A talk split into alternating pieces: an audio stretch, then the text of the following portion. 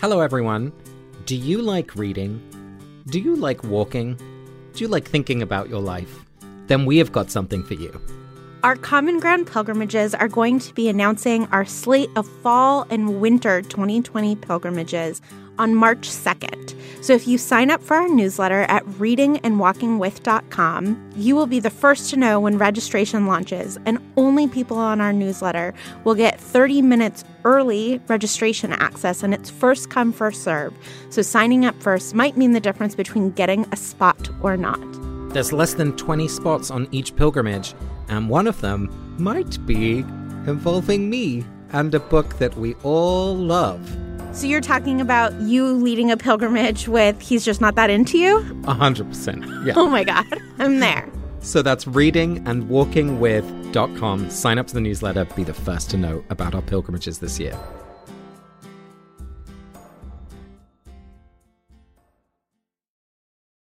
Chapter 2 A Peck of Owls. What? said Harry blankly. He left, said Mrs. Figg, wringing her hands. Left to see someone about a batch of cauldrons that fell off the back of a broom. I told him I'd flay him alive if he went, and now look, dementors. I'm Casper ter Kuile. And I'm Vanessa Zoltan. And this is Harry Potter and the Sacred Text. Before we get going, a couple of quick announcements. We mentioned our live shows last week, but we also have amazing listener meetup groups that are all across the country in Arizona, Colorado, Texas, North Carolina, Washington State, California, Minnesota, Massachusetts, New Hampshire, Louisiana, Illinois, Florida, and even in Scotland and Australia. So if you want to join an existing group where people talk about the podcast and maybe do some of the spiritual practices, or if you want to set up one where you live, go to harrypottersacredtext.com and click on the get involved link at the top of the page. And uh, there's some great people listen to the show. You might like to meet them. And Casper, people should sign up for our newsletter to be aware of all of our live shows, but also you have a newsletter. I did start one this summer and it's kind of fun. I write about kind of the intersection of community, spirituality, and culture change. So if you're interested in those kind of questions, just go to my little website, which is caspertk.com, and you'll find a, a place to sign up to the newsletter there. But enough of meetup groups and newsletters, Vanessa. It's time for a story. So, as you all know, I used to be a high school English teacher.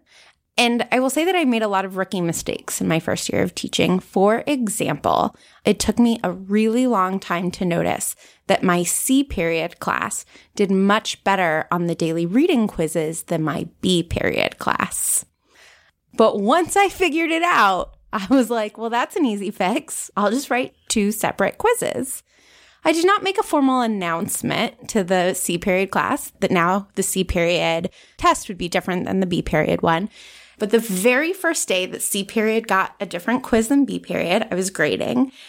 And this young woman, Claire, I was grading her quiz, and she clearly got 100% on the B period quiz, even though she was in the C period class.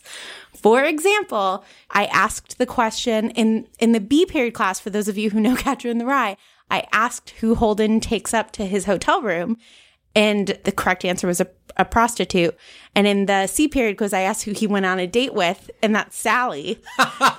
and she answered the prostitute instead of Sally. Anyway, there were some like pretty funny answers.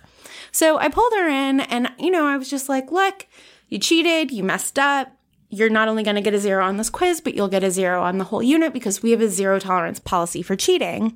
And this young woman looked right at me and said, I didn't cheat. And I immediately just felt complete frustration rise within me. I was like, Yes, you did. There are five questions on this quiz, and you answered all the right answers to another quiz. that would be statistically fabulous if it was possibly true for that to happen, but it's not. So we both know that you cheated. Please just admit it so that we can at least relationally begin to repair some trust between the two of us. And I really like, I thought I'd made a compelling argument and she was going to be like, you're right. And instead she looked at me and was like, I didn't cheat and started like brilliantly justifying her nonsense answers to me. And the longer she talked, the more I was just like, oh my God. I was like pulling out my hair as I'm sitting there to try to quietly like wait her out for her to admit this to me. And she absolutely would not admit to it. There are like very few times in my life that I can remember being so frustrated by something. And looking back, I think that that frustration was misplaced. I think what I was doing wrong in that moment, the reason I got so frustrated is because I was taking her actions personally. I was thinking to myself, like, you obviously have no respect for me. You don't respect this class. You don't think what I do matters. Looking back, it wasn't about me. She was a 16 year old girl who had no interest in reading Catcher in the Rye and was embarrassed to be caught cheating. And I think that we see a lot of that in this chapter where Harry or Vernon is taking things personally that aren't about them. And when you feel as though they're about you, they are so much more frustrating. Vanessa, I love that image of you sitting there with this 16 year old girl. I think it's the definition of frustration when you know and she knows and she knows that you know and you know that she knows that you know. Like, that's me like, oh, come on. Like, let's just get these two things together. I think that's exactly when frustration happens is when you can see the logical solution and like there's some silly reason that's getting in the way of that happening. So, yes, let us turn to the 30 second recap. Yep. On your mark, get set. Go. So in this chapter, we meet one of my favorite characters, Mafalda Hopkirk, the departmental administrator at the Magical Mystery uh, Institute government department. Um, uh, because Harry basically gets a ton of messages being like, "You use magic illegally, you're expelled," and all the owls are coming, and you know that I love owls, and Vernon doesn't. So first owl comes, and Harry's like, "Oh my god, I'm expelled. Well, now I can do whatever I want. I'm just going to leave." And then they, he gets a message from um, Dumbledore and all the people being like, "Don't leave, whatever you do." And then a second thing comes saying, "No, you're going to have a trial." And then Sirius writes and he's upset. But mostly, really, it's Mafalda. Her paperwork and her just little kind note at the end. Best regards. Have a great day. You're still talking? I know, but I, I Mafalda's worth it. All right, go. So Mrs. Figg sends Dudley and Harry home. They're explaining to Petunia and Vernon why Dudley is like so befuddled and Dudley is like pretty traumatized by what's just happened to him. And Harry starts getting these letters that he's accept- expelled and then from Arthur telling him what to do and then told that he's not expelled but he's going to have a trial. And it turns out that Petunia and Vernon are ready to kick Harry out, but then Petunia gets a howler saying you've made an, uh, an agreement and you can't get out of it. And it turns out that Petunia knows about Dementors. That was like, what a reveal. Right? Yes. Vanessa, I want to start our conversation on frustration with Mrs. Figg. And Mundungus Fletcher. Yes, because this is the ultimate like bad boyfriend situation. Yeah. Where he lets you down, he breaks his promise, he chooses himself over the relationship and all other priorities. Yeah. It's so frustrating. It's like they've signed a lease together Yes. or had a baby together. And he's like, I'll change the diaper next time and never does. right. So what Mundungus actually does, he apparates or he disapparates in the previous chapter, and him being gone is what allows the Dementors to come and attack Harry. He is supposed to be on watch all the time. And Mrs. Figg is also on watch, but she is a squib and so can't actually do anything to help protect Harry. And so I just feel like the other structural piece to this, like that I think might be gendered, is the fact that it seems as though Mundungus doesn't understand what the stakes are. He doesn't understand that Harry can literally be attacked. And I do think that people who are structurally in lower positions of power have a firmer understanding of the fact that actual bad things happen. Women have a keener understanding of that because you walk down the street and you get street harassed and you're scared. There have just been moments in your life statistically where you have more often been afraid than if you're a man. And I just feel like Mrs. Figg in this moment must be going out of her mind with like, you idiot, you didn't get it. You put a child's life at stake because some cauldrons fell off of the back of a truck or whatever. I want to add something to that, which you know, Mundungus is clearly on some sort of rotational hourly time zone. Like this is when you're responsible for looking after Harry. But it looks like Mrs. Figg is just like always on, like she lives there. Like this is the kind of invisible labor that women do. I had a male friend once say to me, Oh, I'm babysitting my daughter tonight. Talk about frustrated. I was like, You're babysitting your daughter? It's called parenting. It's called being a dad. Yeah, I think that's why Mrs. Figg comes out of this whole situation so well. You know, Harry says, like, well, why didn't you tell me? And she has to say, I had to make it not fun for you to be with me. Otherwise, the Dursleys would never have let you come over to my place. You think about Mrs. Figg, who's already probably living a life somewhat isolated from the rest of the wizarding world, in part because she's a squib and in part of where she lives. And she can't even form this relationship in a way that she would want to, no doubt, to, to care for Harry and make him feel at home. I mean, she would have probably taken him in to live with her if that would have helped, but she has to keep this distance. So Which I think is also frustrating, right? When you have to put your responsibility over your sort of instincts. Yes. Like my dog super judges me every time I take her to the vet. And I wish I could explain to her, like, this is for your own good. And it's incredibly frustrating to feel as though I can't explain to her, like, I don't like going to the vet either. I think she thinks I have some weird going to the vet fetish. and she's like, I don't know why you like it here so much. They torture me. And I'm like, I'm into it. when really, I wish I could just explain it to her. Yeah. Yeah.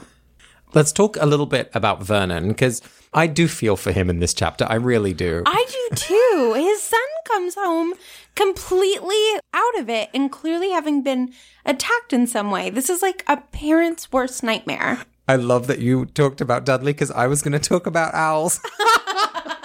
it's probably the combination of the two. Yeah, sorry. You go about owls and then I'll talk about the less important thing with his human son. Well, I, I think it's one on top of the other, right? Dudley comes home first, and Vernon's world is is shocked, right? It's broken. Here's his son, who's the boxing champion, who's strong, and coming home completely traumatized and unable to verbalize his experience.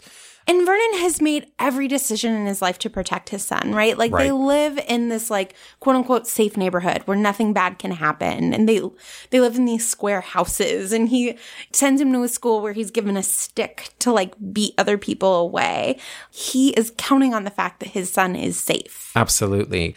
And so the first thing is Dudley coming home, but then secondly, his home or his castle, you know, that square home that you were just saying, is literally invaded, right? His private space is inundated with these different missives from the owl land. And it's really a symbolic invasion of the magical realm entering the kind of normalcy of his home. And it's not just one owl or two owls, there's like five or six by the end of the chapter. And I think it's helping me see two different types of frustration you know, one is when you're just dealing with, let's say, a bureaucracy where your individual case is not being given the attention it needs. You know, I, I look at Mafalda Hopkirk's paperwork as a good example because there's the blanket expulsion straight away. You've broken this rule, you're out.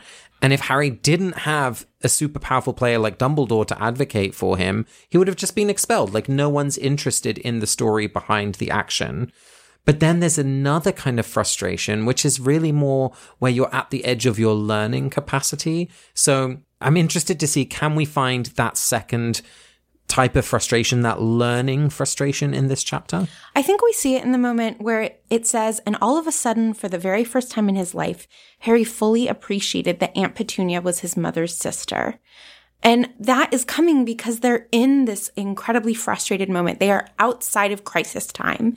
They're away from the Dementors. They're back home, but they're not back like in comfort zone. They're not in their normal dynamic. They're not, you know, eating around the table. They're in this in between place. And I think that that is what it takes for Harry to understand that Petunia and Lily were sisters and that there is like a deep relationship there. And it's important that that moment comes after the owls that say you're not expelled and after Sirius and Arthur write, right? Like Harry has some more information, there's some more security, so he's moved from crisis to discomfort again, and that's when the openness happens to that kind of learning. I love that. I also think that this whole chapter could be read as actually dissolving some frustration because Harry's had to live in these two very, very different worlds. And in this chapter, we really see them merging together. And he's talking about Voldemort at the kitchen table with Vernon and Petunia Dursley.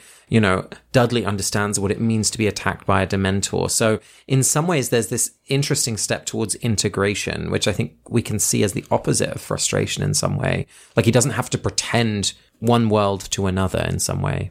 Is it the opposite of frustration or is it what comes out of frustration? Uh, Uh, like, we all know that, like, if you're moving in with somebody, right, there's the difficult process of figuring out where the stuff goes and which routines to follow, right? It's this beautiful thing, but it's also a very frustrating thing. Maybe it's on the other side of frustration if Right. it goes well. Right. If the frustration goes well, then you can get to the point of integration. Vanessa, we've talked a lot about Vernon and Petunia in this chapter, but a lot happens for Harry. Like he gets a letter expelling him from Hogwarts, which at this point is his most important home. That's where his friends are. It's where his mentors are. It's where he feels safest. And he is ready to leave. Like he's starting to plan, okay, I'm going to have to grab my stuff and we're leaving the Dursleys. Well, he's even told that they're going to take his wand. Right. I mean, if you think about the experience that he has in this like hour, he gets yelled at and abused by his aunt and uncle. Then he goes and he tries to pick a fight with Dudley. He gets attacked by dementors. Then he finds out that Mrs. Figg, who he's known his entire life, is a spy in his neighborhood. He has to carry Dudley home. He realizes that Petunia actually knows what dementors are. He's yelling with his aunt and uncle. He gets expelled, told that he can't be a wizard anymore, and then slowly sort of allowed back maybe into the wizarding world. This is like information overload. Plus, he hits his head really hard. Yeah. He also gets punched by Dudley. Yeah. Like, he has had a day. Which is another thing I think about frustration, right? Because sometimes I think that our wherewithal just gets low. And I know, like, for me, right, I'm much more likely to be frustrated if I'm tired or hungry or if I'm just emotionally exhausted. I know you love Mafalda, but like when I have to send six emails in a row because it's like, oh my God, I forgot to attach it. Oh, I called it Tuesday the 2nd and it's actually Tuesday the 1st, right? Eventually, I'm like, I'm so sorry for all the emails. And she just keeps sending these letters with totally different life sentences attached to them. Yeah, I just had such empathy for Harry. And as you said, like things are changing so quickly. You know, it's all happening at a distance, right? The decisions are being made in a different room, far, far away and he's stuck here at this kitchen table having to navigate all the complexity, you know, of his family. That's the way that we talk about frustration with small children, right? With like toddlers, how frustrating it is to not be able to communicate what it is that you want, mm. how frustrating it is to not be able to do what you want, to have all of your decisions being made by adults. Did you tell me this thing that the best thing to do with a kid when you you know you have to leave and they're having a good time is to affirm their experience and say like Johnny, I know you're sad, you're having a good time and we have to leave. That's really hard. No, I'm not the person who told you that. Someone told me that, and I was like, that is so true. And I try and use it in all sorts of situations now where it's like. Not with children. the child inside all of us. Sometimes I wonder how much you manipulate me. A lot, right? Vanessa, I know that you enjoy recording. But but it's midnight and it's time for us to go home. it's time for us to wrap up. Vanessa, the final thing I want to mention is that, you know, book five is known as Harry's like all caps lock book that he's shouting all the time and he's angry and he's frustrated. And in this chapter, it's really Vernon who's shouting. And it just made me think like, oh, this is interesting. Like when you look on the page, the person with the all caps lock on is nearly always Vernon. And so just to make that connection of like, oh, Harry has learnt some of this behavior. I mean, he's been with the Dursleys for 11 years and then, you know, the previous few summers. So it, it doesn't come from nowhere. Like he, he comes by it honestly. Also, he witnessed his friend die, whereas Vernon's just yelling. He had a busy day in the drilling office. Yeah. so he's come by it honestly in at least two ways.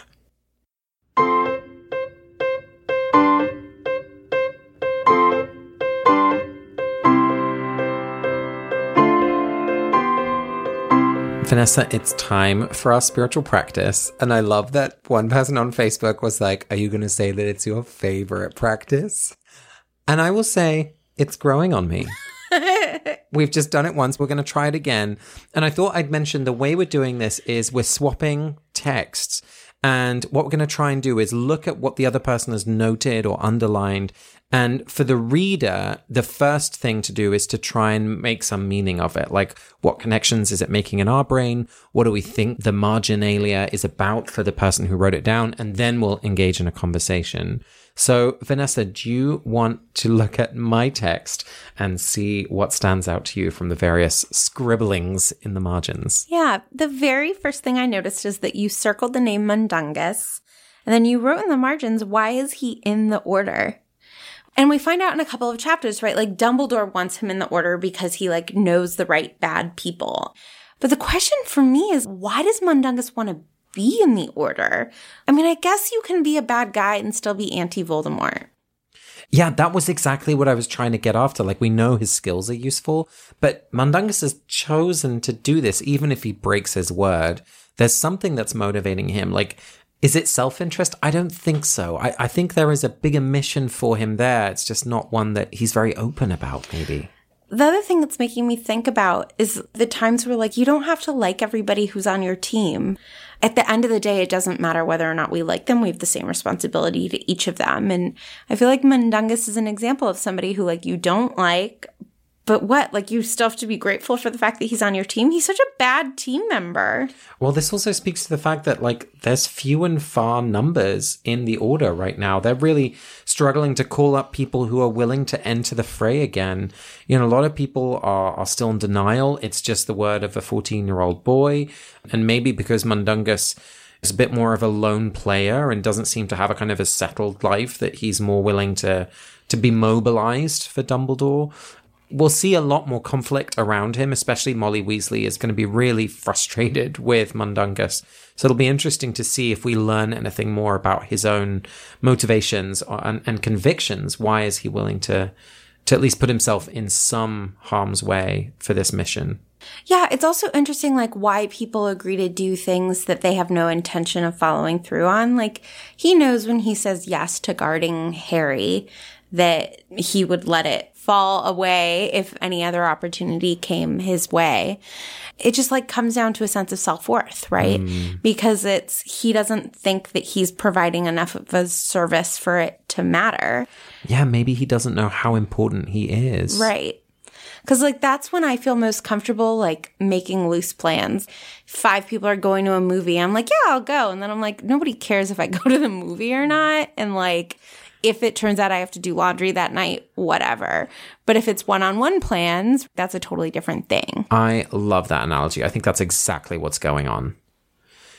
Okay, Vanessa, so I'm looking at your text, and in the scene where Dudley's trying to explain what's happened to Vernon, there's a, a short phrase, yes, Dudley whispered, still trembling.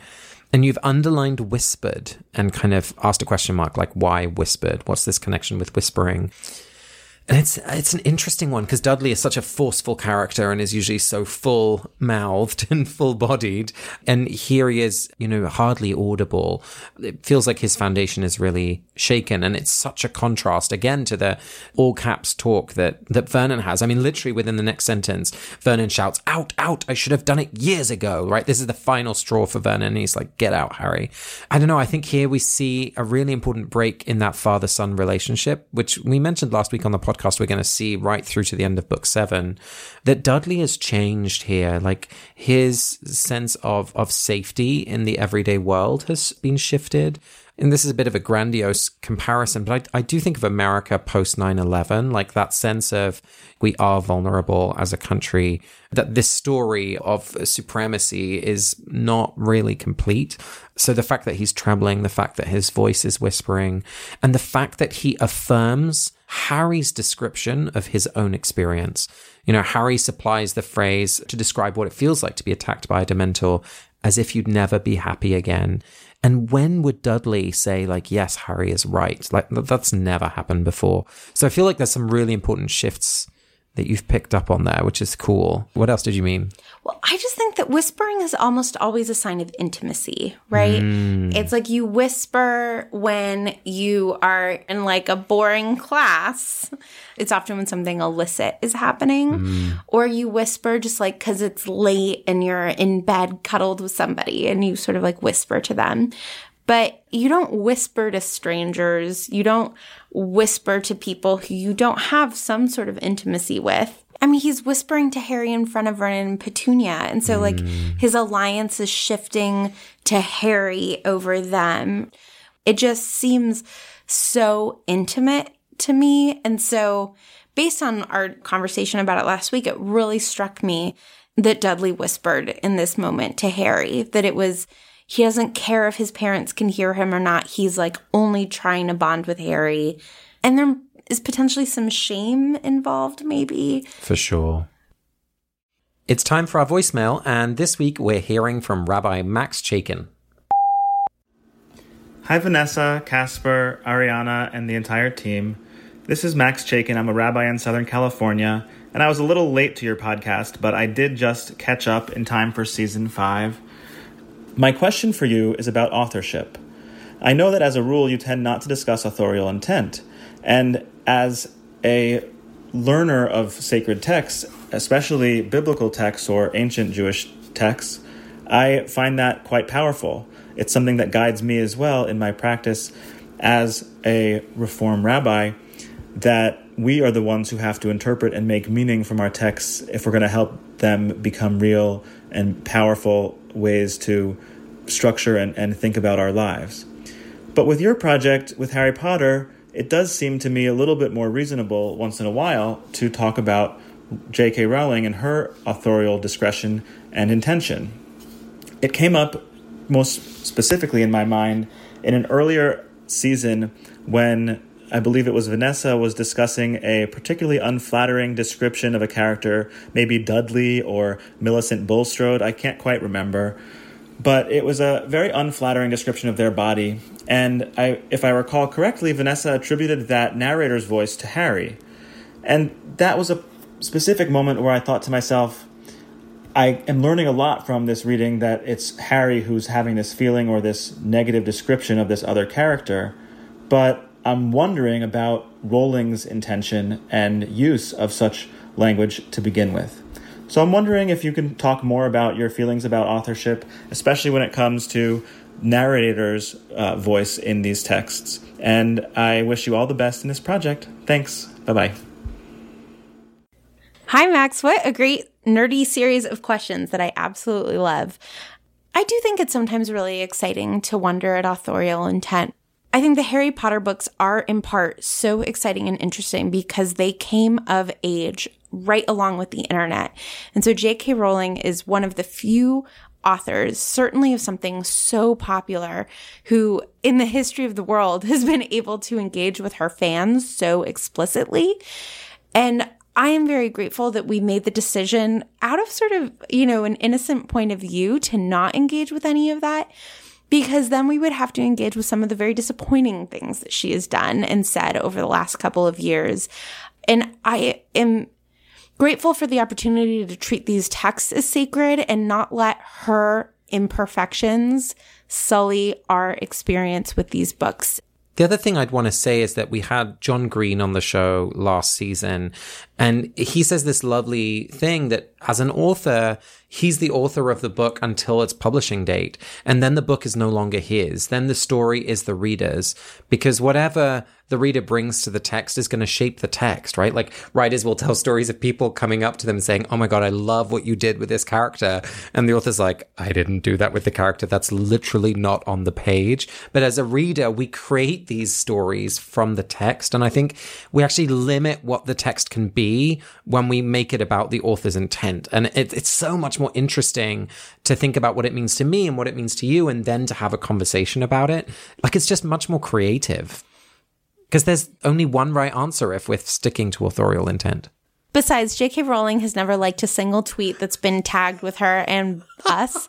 So she's obviously a monster. I invited her out to tea when I was in Edinburgh. She never responded. She didn't even say no. She just no. didn't respond. Or maybe how people just got back to my people and we couldn't fit it in because of my busy schedule. Vanessa, it's time for us to offer a blessing. And we both want to bless the same person this week. Because there's like a right and wrong answer. The right answer is that you want to bless Mrs. Figg, and the wrong answer is that you want to bless anybody else. so, why don't you give us your blessing? So, we talked about this a little bit, but I want to bless her for not making it fun to hang out at her place. I just think that this is like a beautiful, selfless move. Nobody wants to be the not fun person to a child. Nobody wants to like not be themselves in their own home.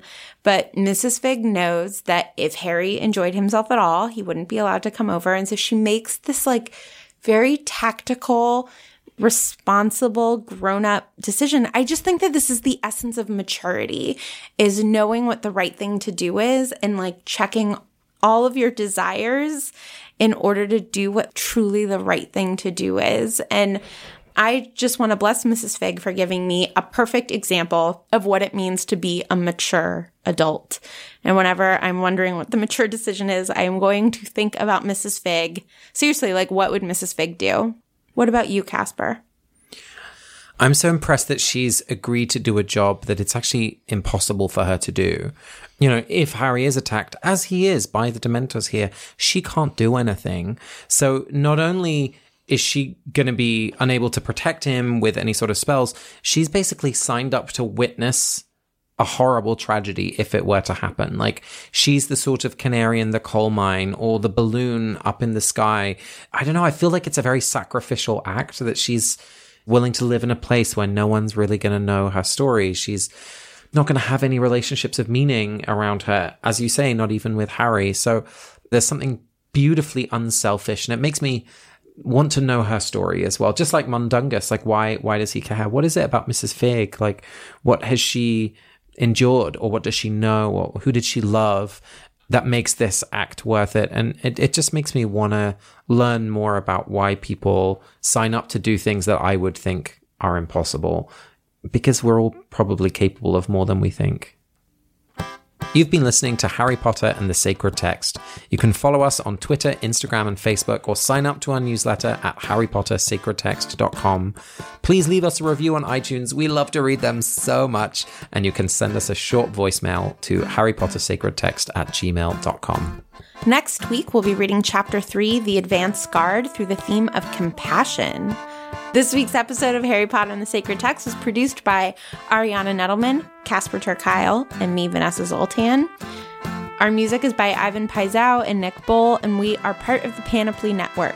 You can find ours and other great shows on panoply.fm. Thanks for this week's voicemail to Rabbi Max Chaiken, to the fabulous Julia Argy and the wonderful Amanda Madigan, and of course to the incomparable Stephanie Purcell. We'll see you all next week. You know so many adjectives.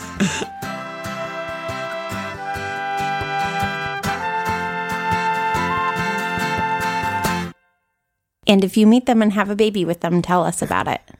Yeah, we're still waiting for the first Harry Potter baby. It's been two years, everyone. Come on. Name it Vanessa. Even as a middle name. Thomas Vanessa Kashplonky. That's a great name. The Kashplonky family is my favorite of our listeners. I love them.